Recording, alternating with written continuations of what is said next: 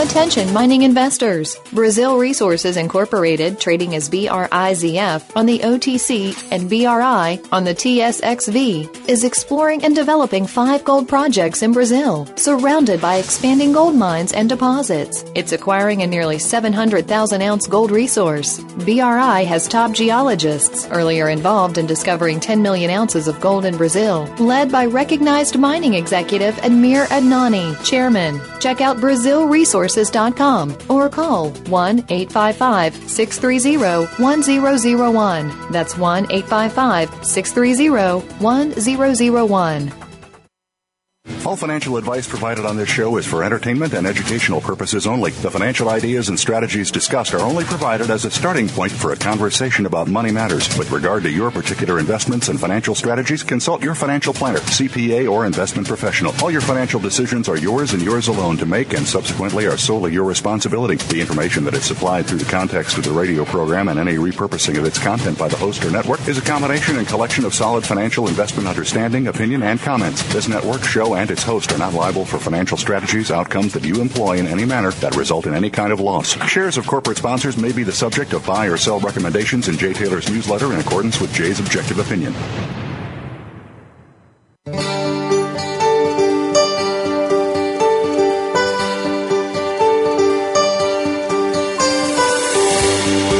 Welcome to Turning Hard Times into Good Times with your host, Jay Taylor. This hour will help investors fix issues and achieve personal gain. Now, here's your host, Jay Taylor. Welcome back to Turning Hard Times into Good Times. I'm your host Jay Taylor, and I'm really pleased to have with me once again Chris Powell. Chris is the uh, is with the Gold Antitrust Action Committee. He's one of the principals of that uh, fine firm, a, a company um, really that is um, well, it's a civil rights organization. So welcome, Chris. Really good to have you back again. Oh, thanks for the invitation, Jay. For the sake of those that may not be that familiar with GATA, and I can't imagine that a high percentage of our listeners wouldn't be uh, at least somewhat familiar with GATA, but why uh, why is it a, a, civil rights organization? On what basis? How do how do you get to that point? Well, we uh, we have the premise, Jay, that uh, people uh, participating in the markets have a have a right to free and uh, and fair markets that are not manipulated, not uh, interfered with surreptitiously. In fact, that's the the law in the United States and really most modern democratic uh, nations, and uh, we also have the premise that uh, citizens in a democracy have a right to transparent, uh, accountable government, which means if governments are uh, uh, interfering in markets or intervening in markets, that uh, people as citizens have a right to know what their government is doing in that respect. Yeah, imagine that, huh? Um, yeah, I know yes. it may sound I, quaint these I, days, but that was 13 years ago when we got started. well, I think most people probably still sort of believe that their government is here to protect them and help them, and we have the SEC and we have other organizations, and your government is here to protect you. You should trust them. So why not? I mean, what are the reasons? And I guess that's what we want to talk about to an extent. It's been pointed out that there hasn't been an audit of the Fed since Eisenhower, and James Turk pointed that out a number of years ago. And yet, supposedly, according to uh, what you discussed on the Russian uh, television interview, the Los Angeles Times reported that the that there is some sort of an audit going on in the uh, at the Fed in New York. Could you tell our listeners about that? Yeah, the LA Times reported uh, a few weeks ago that uh, Federal Reserve has uh, begun an audit of the gold bars that are stored at the New York Federal Reserve Bank. Uh, it's a vault that holds uh, much of the Western world's uh, official gold reserves. Unfortunately, according to the LA Times story, the audit there consists largely of uh,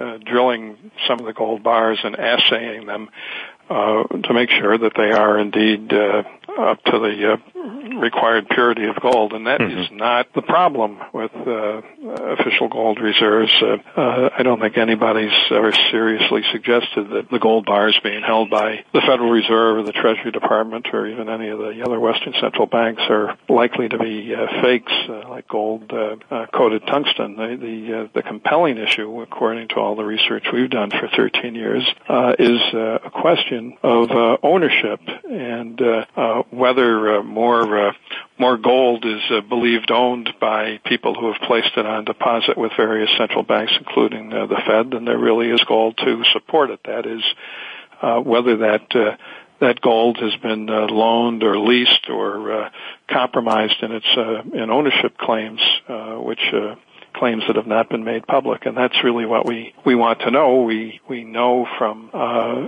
an admission by the Federal Reserve in our Freedom of Information case against the Fed uh, a couple of years ago. We have an admission in writing from uh, uh, then governor of uh, the Federal Reserve that the the Fed has secret gold swap arrangements with uh, with foreign banks, and the Fed mm-hmm. doesn't want these arrangements to become public. We have very compelling evidence that other Western central banks, particularly the uh, the German central bank, the Bundesbank and the Bank of England uh, have engaged in gold swap arrangements. Uh, this is to uh, mystify the uh, ownership and location of a lot of the gold so that uh, it can be uh, uh, put into the market to affect the price without uh, the market actually knowing where where the gold is coming from and what the uh, the true level of uh, Western Central Bank gold reserves is. It's it's basically a, a market uh, deception scheme that we're trying to get the bottom to the bottom of, and mm-hmm. and and it's uh, it's it's this that we want audited. We'd like to know uh, what are the gold swap arrangements that the Fed has, that the Bank mm-hmm. of England has, that the Bundesbank uh, uh, has. Uh, we want the uh, the records that bear on the uh, the gold ownership. We we didn't ask anybody to drill holes in the bars.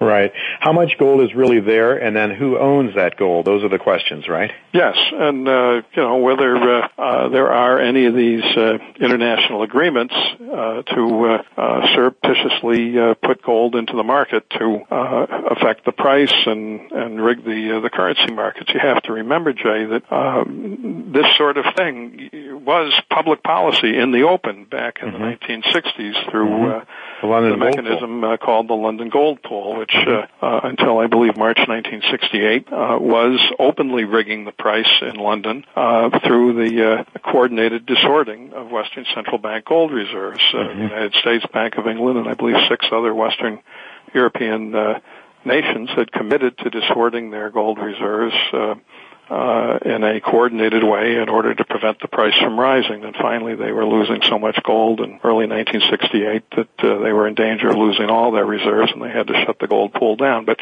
this gold price rigging used to be done in the open as a matter of public policy, and uh, we have collected a lot of evidence that is still being done, but uh, being done surreptitiously so that not as much gold has to be dishoarded. Uh, it's, uh, it seems to me interesting, though, that there is this sort of um, drilling of the gold bars. You know, I, I know certain adversaries of uh, of GATA. One that comes to mind is Jon Nadler. I remember him scoffing at uh, at GATA, saying, "I've been there. I've seen the gold." I think Jeffrey Christian said the same thing. You can go down there; it's all there. But that, uh, as you point out, isn't the issue. It's not the issue whether or not there is gold in the Fed and at West Point. I guess is uh, where else do we keep it? In uh, uh Fort yeah, Knox. West Point uh, uh, vault, uh, the New York Fed, uh, the uh, uh, Fort Knox, of course, and then I guess there's uh, there's some at the uh, the mints. Uh, uh, that is, you know, used for the small amount that is turned into souvenir coinage every year. Sure.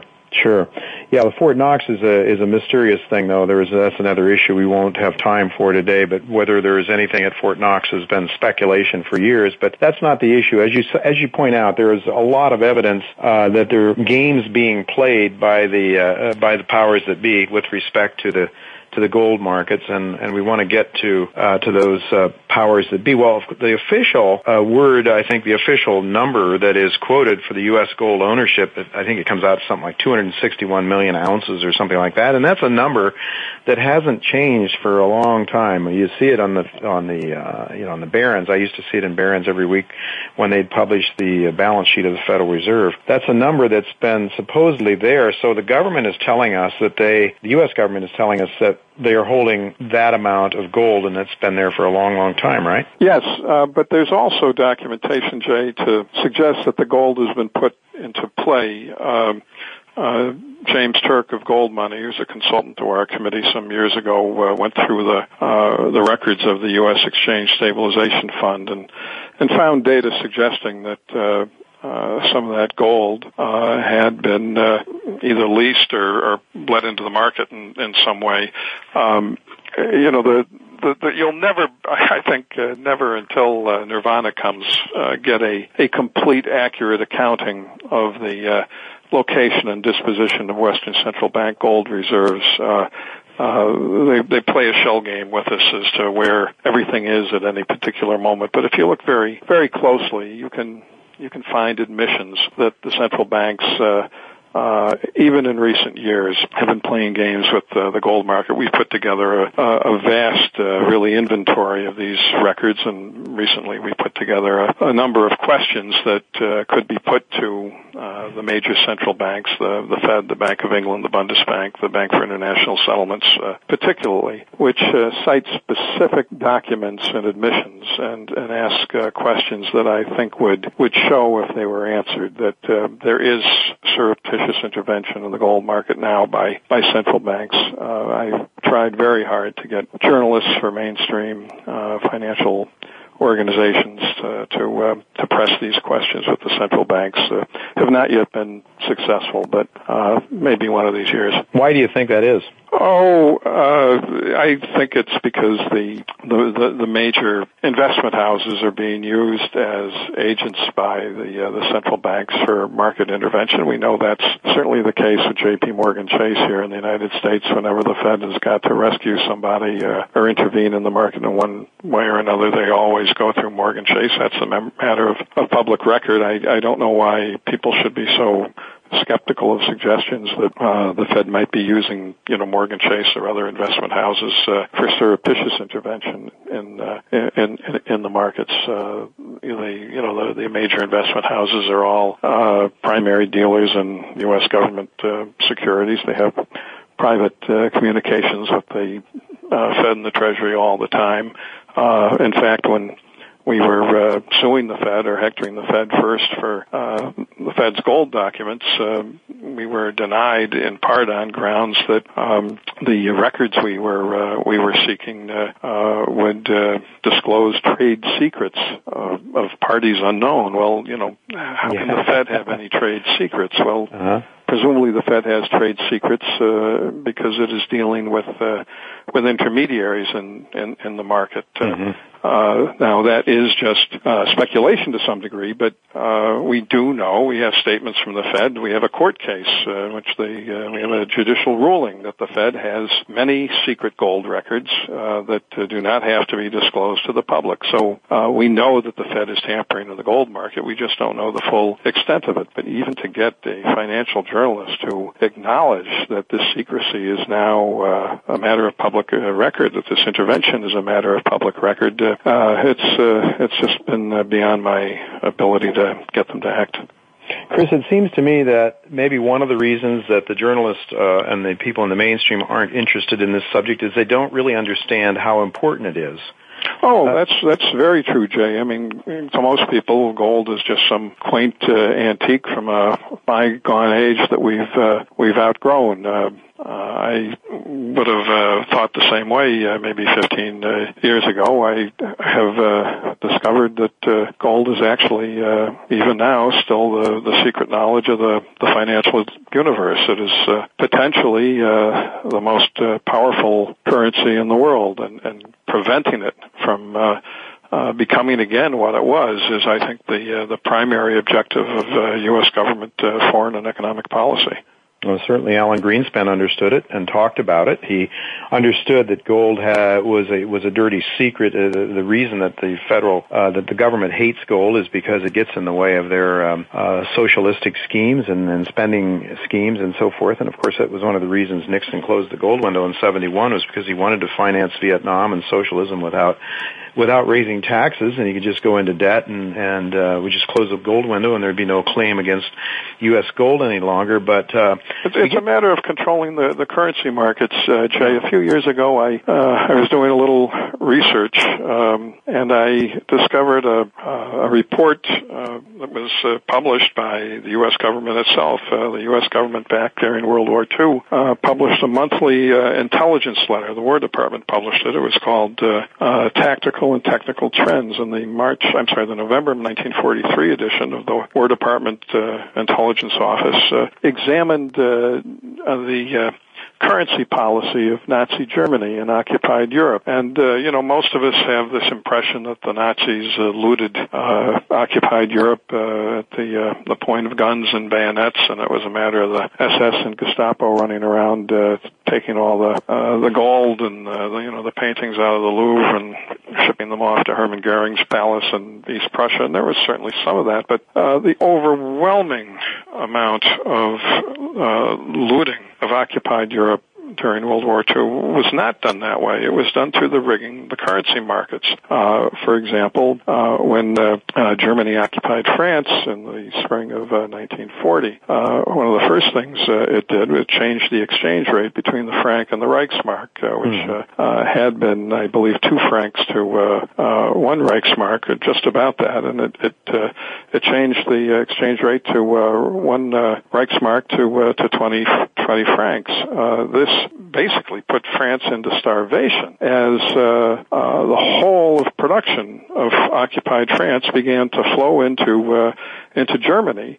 Uh, with nothing flowing back uh, because of the rigging of the exchange rate. And this indeed was the objective of German policy. They wanted to set up a currency system that uh, allowed uh, uh, Germany to buy up the production of uh, occupied Europe uh, in a way that prevented any production from flowing back from Germany mm-hmm. into occupied Europe. They did it in different ways in Eastern Europe, where there were not as sophisticated banking systems. They they issued special currency uh, there that was was not redeemable in Germany. But the, the War Department's intelligence uh, letter for November 1943 uh, detailed this. the United mm. States knew all about it. That the, the most efficient mechanism of exploiting an occupied territory is is not the uh, the military mechanism. Uh, if you use troops to steal from people, everybody knows who's doing it. Mm-hmm. It was the uh, the rigging of the currency markets. Well, for a few years during World War II, uh, Nazi Germany ran a hell of a trade deficit, but because they controlled the currency market in occupied Europe, they didn't care. Uh, this is uh, completely analogous to what is happening today. Uh, the United States controls the currency markets. It controls the the, the one uh, real uh, world reserve currency. Uh, uh, the dollar, and uh, by controlling the currency markets, it controls the uh, the value of the dollar. Now, I'm not likening the United States government to uh, a Nazi regime. I do think we're getting more and more totalitarian, but you know we're not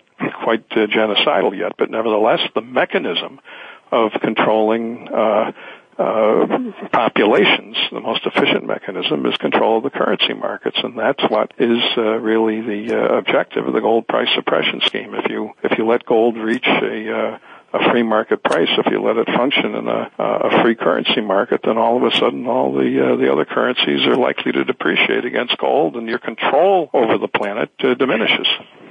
Well, and uh, this is exactly what seems to be happening. We've had John Perkins on this show, uh, written the book uh, Confessions of an Economic Hitman, and his thesis is that uh, the, the modus operandi of the United States has been, uh, in the post-World War II era, was to basically get everybody in debt. And of course, if you have control of the, uh, you have control of the uh, global currency system, which the U.S. has had since the uh, since World War II. You just get everybody in debt, and then you own them, and that's uh, controlling the system. This is one of the reasons that I, I claim, and I said at the at the top of the show, the reason that I think Richard Nixon uh, was the worst president, the most uh, he was a traitor in my view, was because he took us off the gold standard, and that enabled Greenspan to do all the naughty things he's done and all the horrible things that have been done since with uh, the current uh, Federal Reserve chairman as well in spades, but we send $2 trillion. Mr. Bernanke calls it a swap. Here we are back to swaps again. You're talking about gold swaps. Bernanke doesn't want to call it a loan, but in effect, it is a loan to $2 trillion to Europe to help them bail out their, their troubled banking system. Are we not looking to surround Europe in sense, uh, the Anglo-American empire to grab a hold of Europe? Is that what's going on here? Well, that's what's going I, I on, then Chris, it's, isn't it's a this... matter of keeping the uh, uh, the political power in the world uh, where it is, and the, uh-huh. the primary uh, focus of that power is is the Federal Reserve. Uh, Ron Paul, the congressman from Texas, who long has complained about the Fed, I think has made the the really compelling point that the uh, elected branches of our government, uh, the, the Congress and, and the President, uh, control a very, very small amount of money compared to the unelected branch of government, the, the Federal Reserve. That mm-hmm. is the, the the Fed is the uh, uh, the the real focus of of power in the United States, and it's uh, it's an unelected uh, agency. The elected branches of government uh, uh, have very little power compared to the Federal Reserve. Yeah, and then you and yet, of course, that is not recognized by the masses, and uh, so we have these uh, elections that come up from time to time, and uh, you know how meaningful are they? That's that's really a question. We have uh, a few minutes yet before we have to go to a commercial break, Chris, but I want to get into this issue about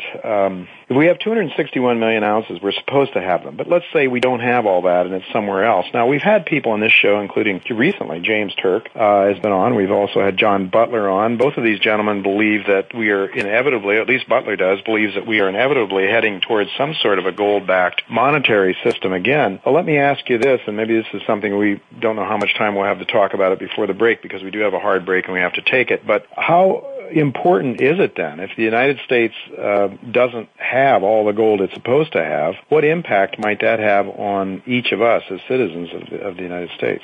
Well, certainly it would be very damaging to the credibility of uh, the United States government. I, I don't know how much the world thinks that the value of the dollar is based on the U.S. Uh, gold reserves, and I'm not a, a gold standard guy. I'm a, a free mm-hmm. market uh, uh, advocate. I, in fact, I, I don't want a gold standard. I don't mm-hmm. want the, the government tampering in the gold market at all. Mm-hmm. I, I want a free gold price.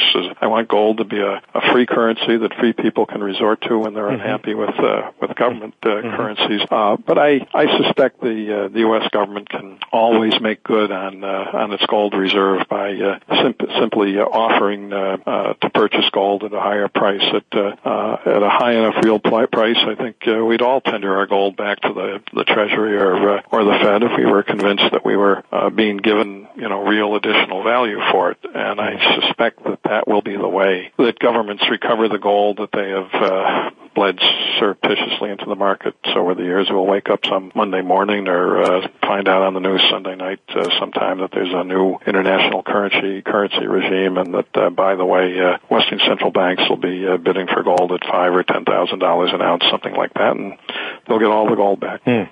So that could be the way that it that it happens, uh, and certainly as the markets uh, will have their way eventually. Uh, you can fool Mother Nature so long, but there comes a time when, uh, in fact, that's the point that Butler makes that uh, that the the markets and, and probably some of the countries, uh, the creditor countries for sure, um, are going to force uh, the United States or the, probably the debtor countries, or let's say the U.S. and the Western world is spending more than it's uh, is spending more than it's creating. Uh, it's living uh, beyond its means, and in fact, I believe that the Western world is is basically broke. It's insolvent. It's not only illiquid. Yeah, I, I think it happens, Jay, when the gold runs out. That's what happened in March 1968. The gold U.S. gold reserve had been run down from 25 25,000 tons to about 8,200 tons, and uh, uh, the United States government realized that in a few weeks it would all be gone, and so they called off the, the gold pool. Um, if uh, the eastern countries that are amassing gold uh, require real metal and mm-hmm. refuse to take paper, uh, then the current gold reserves will get run down to nothing and then the game will be called off. But as long as gold buyers are are content to accept pieces of paper that say gold, uh, then the, the scheme can go on forever. Mm, interesting. Well, it, it could certainly well be uh, play out that way. Uh, so you would see that the U.S. gold reserves uh, continue to dwindle. Uh, we don't really have any understanding of how much they are, but uh, if they have to, the U.S. has to give up its gold to keep uh, China or some of the other countries happy. Is that what what you're suggesting? Yeah, I, I think that China certainly now is uh, vigorously hedging its U.S dollar exposure. And I mm-hmm. suspect that China itself lately has been cooperating in the gold price suppression scheme because they are not fully hedged. They don't want the dollar to blow up yet. They want to yeah. ease out of the dollar as best they can and and uh, and obtain real assets, uh, mm-hmm. real goods, uh, properties, uh, resources for those dollars. And only when those dollars are fully hedged is China going to pull the plug. We do know okay. from the WikiLeaks cables that came out uh, a year or so ago that uh, the Chinese government is completely aware of the gold price suppression scheme. There were uh, cables okay, Chris, from the U.S. Chris, Embassy in Chris, Beijing. hold that. Uh, Chris, please hold sure, that thought. We Sorry, do have to go to a hard break now, Chris. Uh, when we come back, we'll pick up on the WikiLeaks uh, issue and and a continuation of what you were saying. It's very very, very interesting. Folks, don't go away. We have to go to a break. We'll be right back with Chris Powell. Don't go away.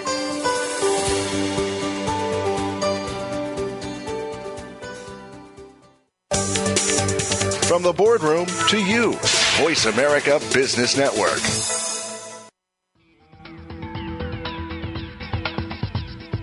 Windfall profits happen frequently in gold exploration stocks, but the risk of losses are also common. Miranda Gold enhances prospects of shareholder gains by combining the intellectual capital of geologist mine finders Ken Cunningham and Joe Herbert with other people's hard dollars in search for elephant-sized gold deposits in politically safe places like Nevada and Colombia. That keeps shareholder dilution to a minimum, so when discoveries are made, major gains are possible. For more, go to mirandagold.com. Bravada Gold Corporation controls 18 exploration and development properties covering nearly 50 square miles in Nevada's well-known gold trends. Its flagship Wind Mountain Gold Silver project is 100% owned and had an independent updated resource estimate and positive preliminary economic assessment in early 2012. This past September, Bravada signed an agreement with Argonaut Gold to further explore and develop Wind Mountain. For further information, please visit bravadagold.com the business community's first choice in Internet Talk Radio. Voice America Business Network.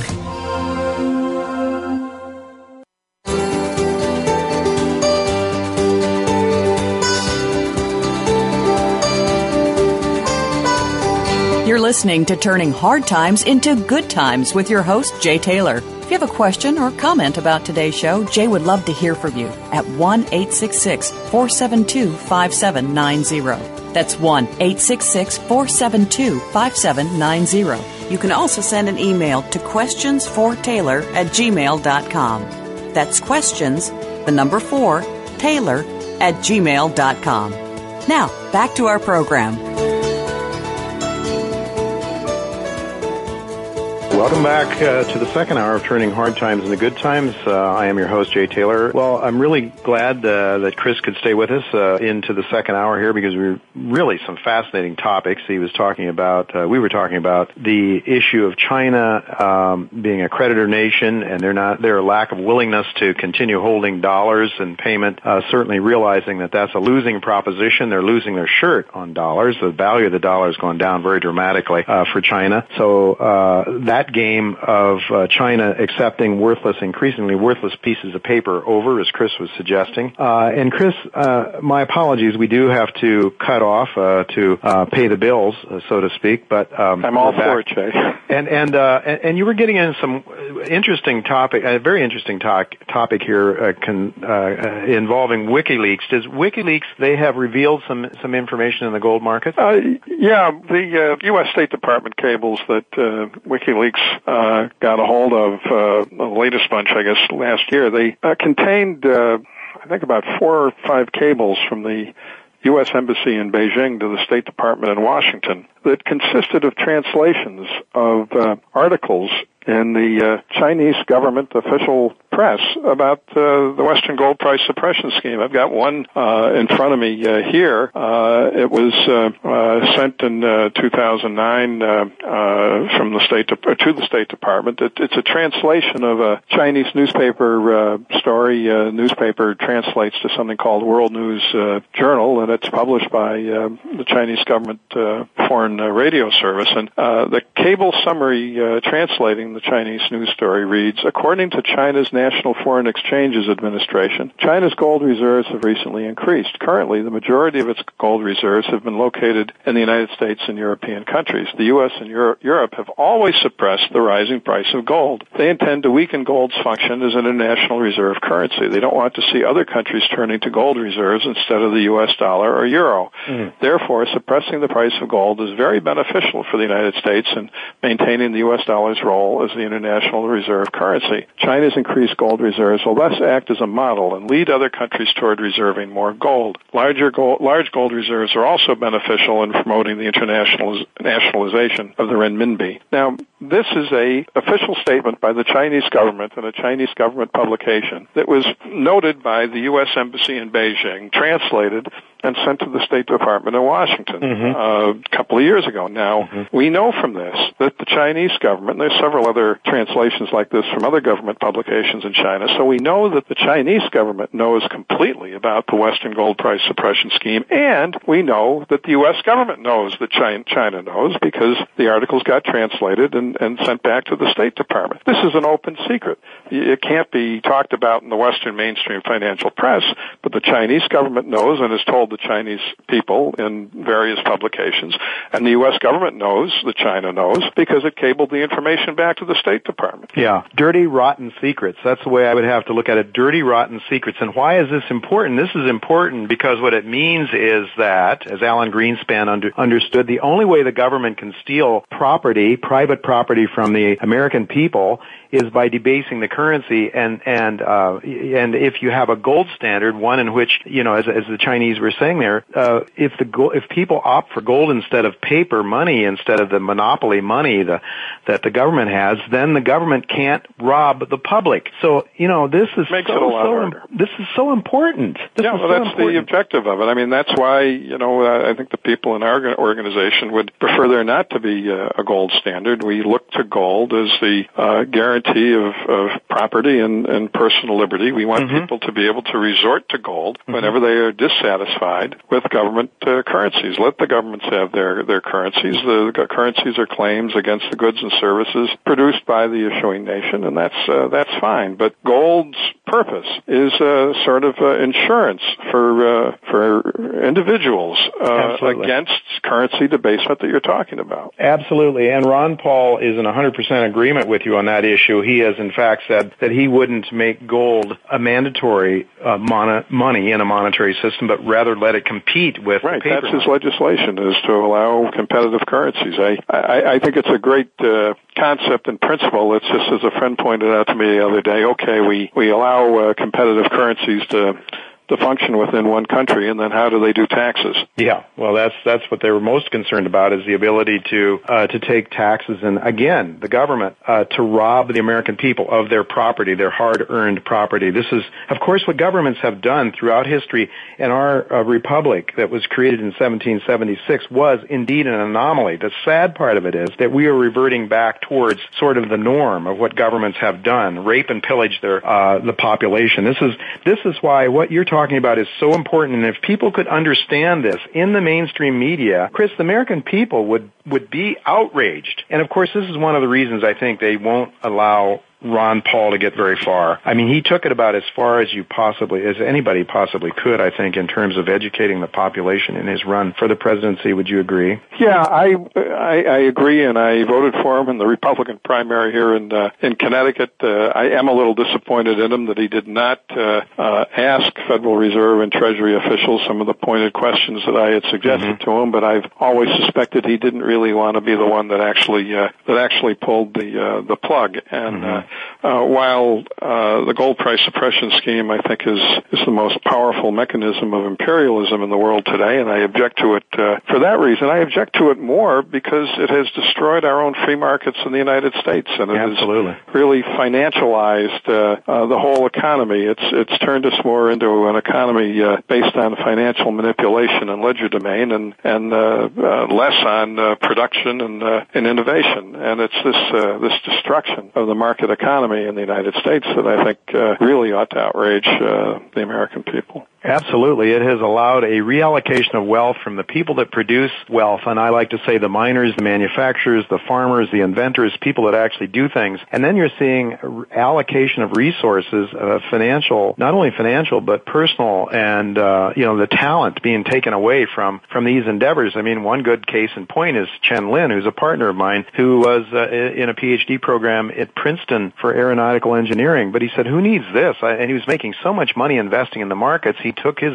brains and went out and made huge, did extremely, is doing extremely well, making a lot more money. A doctor uh, uh, that I've known, you know, a young doctor decided not to become a medical doctor. That uh, just not a very not a very great profession any longer as it once was, and he uh, got involved with a hedge fund. So I think you're, what you're saying is absolutely right. But you talked about the WikiLeaks, and I'd like just to spend a minute perhaps to talk about WikiLeaks because here they exposed a truth about what's going on. They shined some light on a dark, dirty secret about how our government is re- is reallocating wealth, essentially robbing the American people of their property.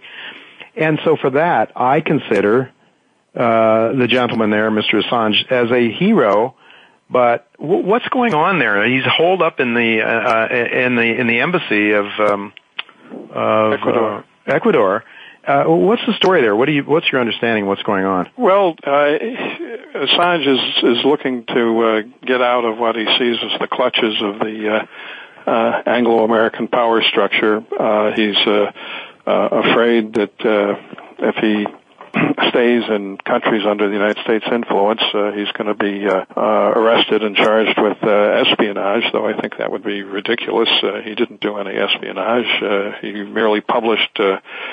What was uh, given to him by uh, somebody who did betray his oath to the United States, uh, but Assange uh, really had uh, the freedom to publish it, and he, he did. But he's hauled up in the uh, uh, Ecuadorian embassy in in London uh, because London wants to return him to uh, Sweden, and uh, Sweden does not have an arrest warrant out for him. They Hmm. they want him for questioning on uh, complaints of. Uh, of sexual assault. Um, and I uh, uh, really a little uh, perturbed that he's facing extradition to Sweden, not because there's any arrest warrant for him, but just because the a Swedish prosecutor uh, wants to uh, to question him. Um, he's afraid that if he leaves the embassy, they will take him to Sweden.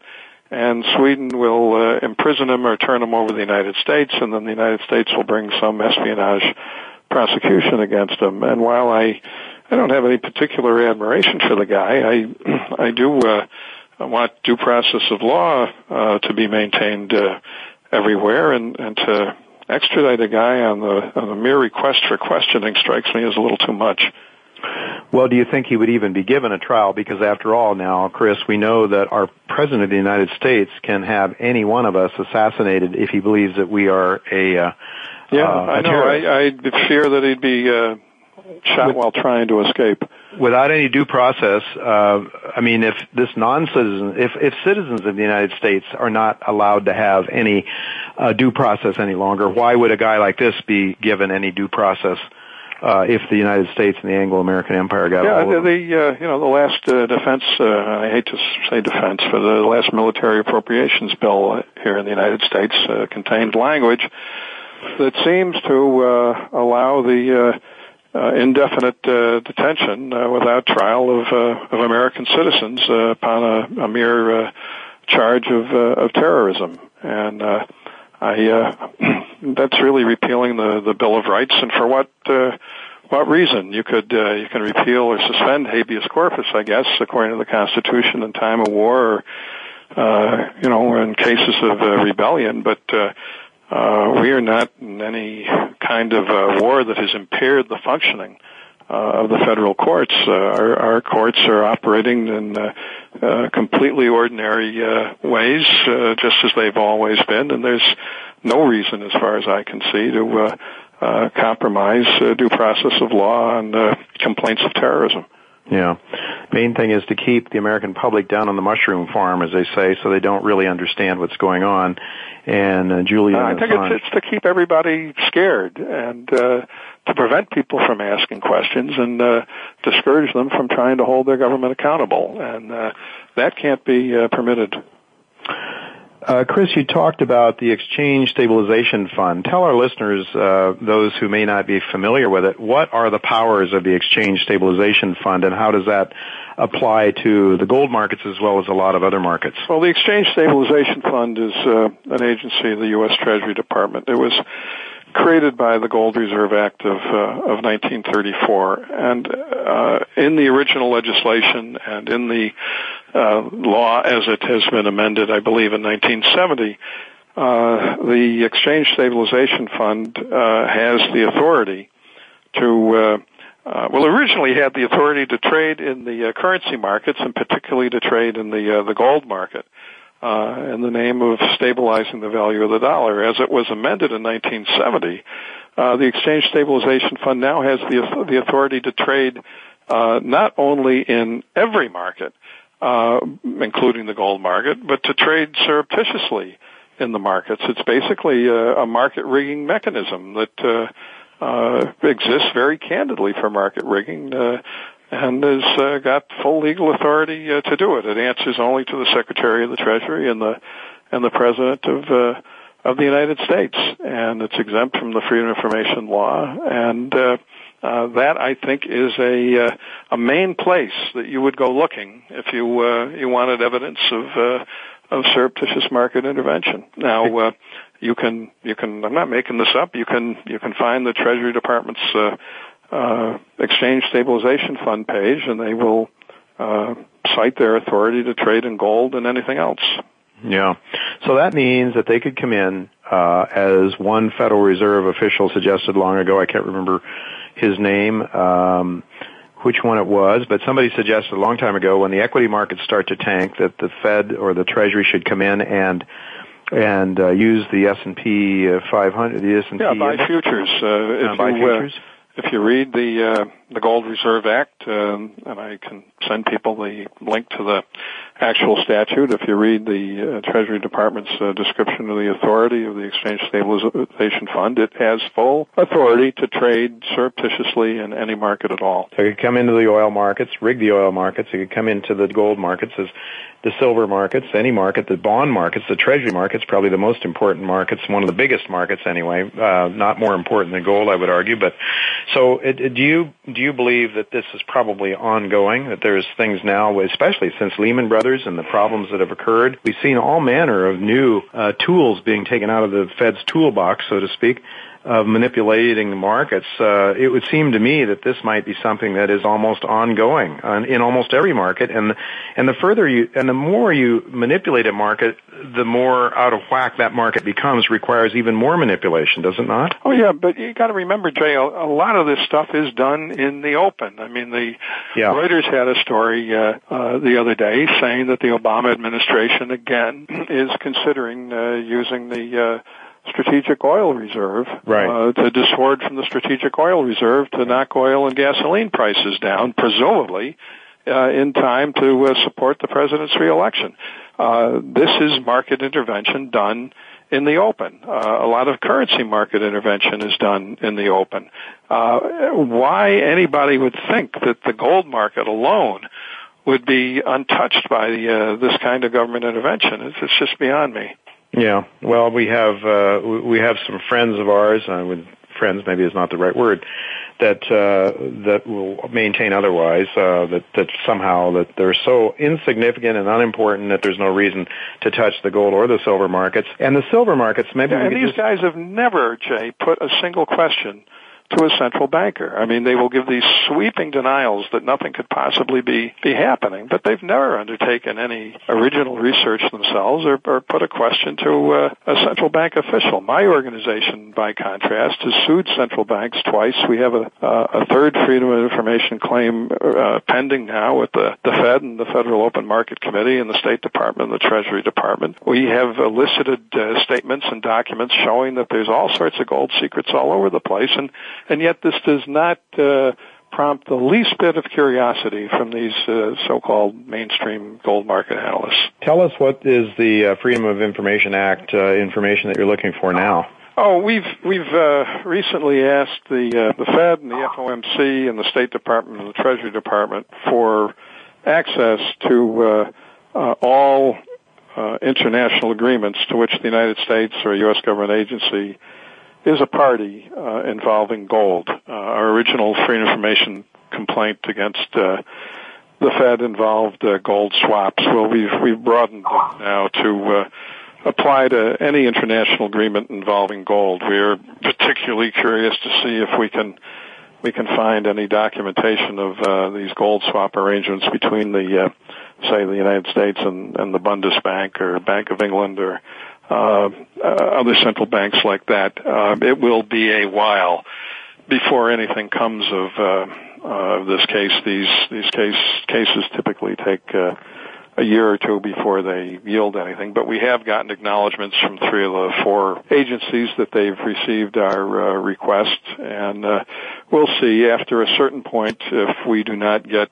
the uh, access to uh, the records that we seek, we will have the option of, of bringing in another lawsuit in the U.S. District Court for the District of Columbia, and perhaps uh, we will uh, gain some useful information uh, out of that as we did from our our first lawsuit. But I, I hope at least the uh, the new free information requests will give some ideas to the uh, mainstream financial journalists that maybe there are a few questions worth uh, worth asking here. Yeah, I, I hope you're right about that. Well, one of the best uh, questions, I think, an important question that the uh, that the uh, interviewer at Russian television asked you was, could you provide a smoking gun evidence of manipulation? And you pointed to something that took place in 2009. Would you care to share that yeah, with our listeners? It was in the course of our FOI request to the Federal Reserve. Um, our request was uh, given to uh, a member of the Board of Governors of the Federal Reserve, Kevin M. Warsh, who is effectively uh, acting as a hearing officer in the Fed's internal review of our Freedom of Information uh, case. He, uh, of course, turned us down. Uh, they weren't going to give us much of anything. Uh, wrote a three-page letter to our lawyer on September 17, 2009, which is posted on our internet site in which he acknowledged that among the records that the Fed was uh, keeping secret from us and uh, uh, the rest of uh, uh, American citizens uh, were records of uh, gold swap arrangements with foreign banks. Mm-hmm. Uh, this was an acknowledgement that uh, despite the many denials given by government officials over the years that they don't have anything to do with the government, it was an acknowledgement that the Fed in the here and now, not in distant history, but right now, uh, is surreptitiously involved in the gold market. That uh, mm-hmm. the Fed has secret gold swap arrangements with foreign banks. Now, that letter did not say that the Fed has implemented those gold swap uh, arrangements. We don't know that. All we know is that uh, uh, Fed Governor Warsh acknowledged that uh, uh, among the documents about gold that the Fed is keeping secret are documents involving secret gold swap arrangements with foreign banks. So we know that the Fed is at least contemplating and prepared uh, uh, for uh, intervention in the gold market. I'm very confident, given statements that the Bundesbank has made to us, that uh, the Fed indeed has uh, intervened in the gold market uh, through, with the Bundesbank acting as uh, as the Fed's agent. But that's, uh, I think, a very contemporaneous uh, smoking gun. That's yeah. September 17, 2009. Yeah, it seems to me that would leave very little doubt, if any. You know, and and you guys uh, at GATA have have compiled lots and lots of, of examples over the years, many too many to, to mention in a short period of time, like like now. There's also like to just talk a little bit in the few minutes we have left, Chris, about the silver markets and the investigation that's been going on there. Some interesting things coming out of the Financial Times suggesting that a, an investigation into the silver market uh, rigging, uh, that there wasn't enough evidence to take it any further, and then an, an individual of the CFTC uh, came out and said, yes, there is. It's not. We haven't decided to dismiss the case just yet. Would you care to fill our listeners in a little bit on on that story? Yeah, the the CFTC has been purporting to be investigating the silver market for three and a half years. Nothing has come from it, and a few weeks ago the Financial Times wrote a story on its front page attributed to unidentified sources that the investigation would be uh, concluded without action. Um, this story was promptly contradicted by Bart Chilton, a member of the Commodity Futures Trading Commission, who said that no, the, there had been no decision to uh, conclude the investigation, that uh, uh, it was still ongoing, and the hope that there would be something said about it in a in a month or two. Um, I admire Chilton very much for having brought this issue out into the open, and Chilton has given statements uh, many times, including again recently, that uh, he believes the silver market has been tampered with and the gold market too. But uh, I think that the CFTC at this point has probably been told candidly that uh, the uh, rigging of the gold and silver markets is a U.S. government operation, and the CFTC should stay out of it. I have pointed uh, to President Johnson's statement back in 1965 when he, he signed the Coinage Act uh, demonetizing silver that year, uh, Johnson warned silver investors uh, not to invest in silver because he said the Treasury Department had a big stockpile of silver, and if uh, there was any attempt uh, uh, to uh, drive the price up, the United States government would disgorge from the uh, silver reserve and uh, and knock the price down. So rigging the silver market has been official U.S. government policy since at least 1965. Um, I think it remains uh, that policy uh, today, uh, but we'll just have to uh, have to see. Um, I don't expect the CFTC to bring uh, any action here because it is a government operation, but I do think there will be uh, disclosures uh, about the silver market, if only from the class action lawsuit that's been brought against J.P. Morgan uh, Chase for silver market rigging that's now pending in U.S. District Court for the Southern District of New York. Chris, uh, how long can this go on? This, this, these the manipulation of, of the silver and the gold markets. You have economic reality on the one hand, and then you have this fantasy currency, this this con job, if you will, to try to keep people interested and believing in paper money that has absolutely no backing. It is a liability money. The only reason that our money is worth anything is if other people can pay their debts, and we're seeing increasingly. Well, the government makes the money worth something, Jay. It, it's you know it's required that uh, the money is uh, uh, you know legal tender for all debts, public and private. That's what gives the uh, the money value. It is a claim against uh, all the goods and services available in the United States. It's not worth nothing. It is, as you say, constantly depreciating, which is the objection about it. That's why we want an alternative to it. But uh, you're right; it's a con job. Uh, uh, the government doesn't want us uh, concentrating on the constant depreciation of uh, uh, of the money. How long can it go on? I think it can go, can on until the uh, the alternative, the, the the hard money alternative, the the gold and silver uh, reserves are exhausted. That's how it ran out in uh, uh, March 1968, and I think that's uh, that is how it will end today. The governments will see that they, the manipulating governments anyway, will see that they they don't have enough metal to uh, keep manipulating the markets with, and they will retreat to a higher price level, perhaps offer a, uh, a very much higher price for people tendering their gold to the government. Will start uh, all over again, but it can go on as long as gold and silver investors, including governments, are prepared to take pieces of paper that say gold and silver uh, when they when they buy the metal instead of insisting on delivery of the real stuff. That can go on forever, Jay. This is it's a question of uh, of, of, of knowledge versus ignorance. I don't know when people are going to wise up. I hope it's in my lifetime. So it's really uh, it's really an issue of trying to shed light on reality. Uh, certainly, people like Eric Sprott and others have advertised the need to take possession of of the metal, and you can do it in various ways, uh, including Mr. some of the, the funds that Mr. Sprott's organization runs. You can do it through James Turk's Gold Money is another way. There's a number of different ways. Do you are you concerned though, Chris, uh, that the government might not just bid on gold, but might just confiscate it as they did in the 1930s? Is it's a, a possibility, Jay. I don't know what they're going to do. I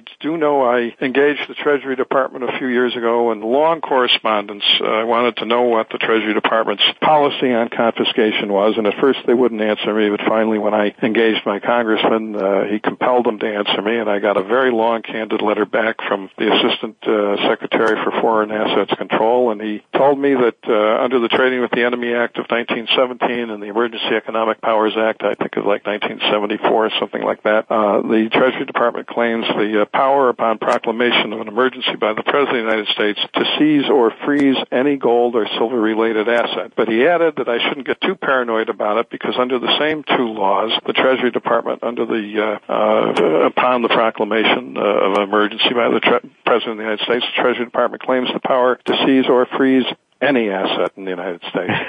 So, so don't they could don't worry about the gold power and silver. in an emergency to take anything they damn well please from us. As a practical matter, I don't think it's going to happen. Right, and aren't we happy to have our government take care of us the way they do, huh? Land okay. of the free and home of the brave. Well, it once was, and I and I uh, want again commend you and Bill Murphy and the army of people that have worked for GATA and who have really done done a great service, I believe, uh, in your through your civil rights organization to shed light uh, on on what's going on here because it is pickpocketing organization. It is a theft organization through fiat money. You're doing your part Chris, you and the people at GATA to help uh, people understand what is really going on because it certainly isn't advertised by the mainstream. I want to thank you very much for being with us. And again, it's GATA.org. Where can people pick up and follow your work? Because you provide some wonderful information on a daily basis, I might add, and people that are listening to this show can avail themselves to that, right? Yes, they can, Jay. They can just go to our uh, internet site, gata.org, and uh, they can uh, sign up for our free uh, daily uh, dispatches. There's a little mechanism in the right-hand column of the internet site. Excellent. Thank you very much, Chris, for being with us. Your generous allocation of your time to our listeners.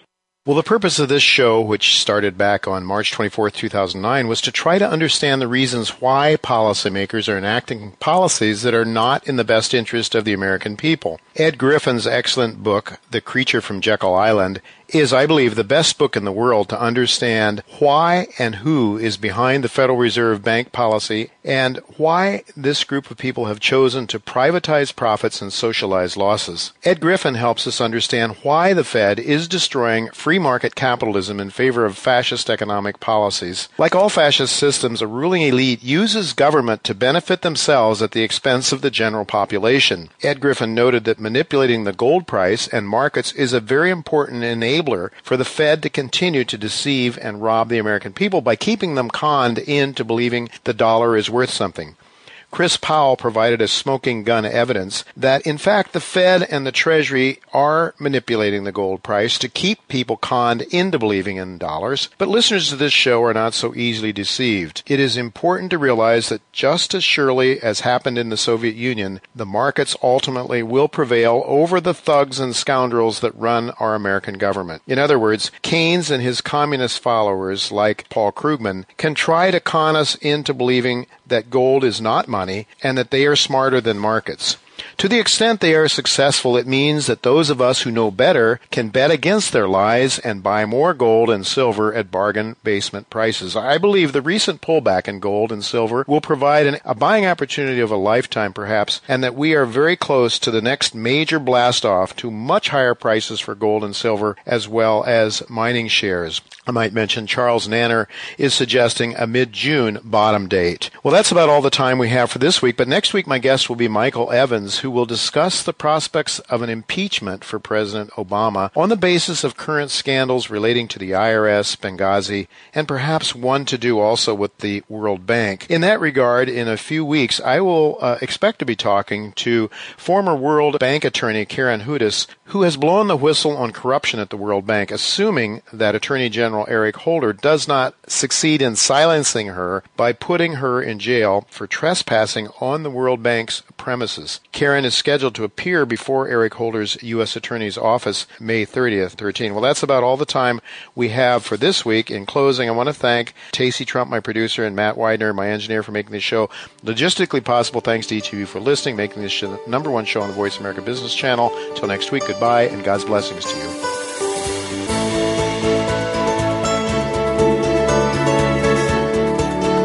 Thank you again for listening to Turning Hard Times into Good Times with Jay Taylor. Please join us again next Tuesday at noon Pacific Time, 3 p.m. Eastern Time on the Voice America Business Channel.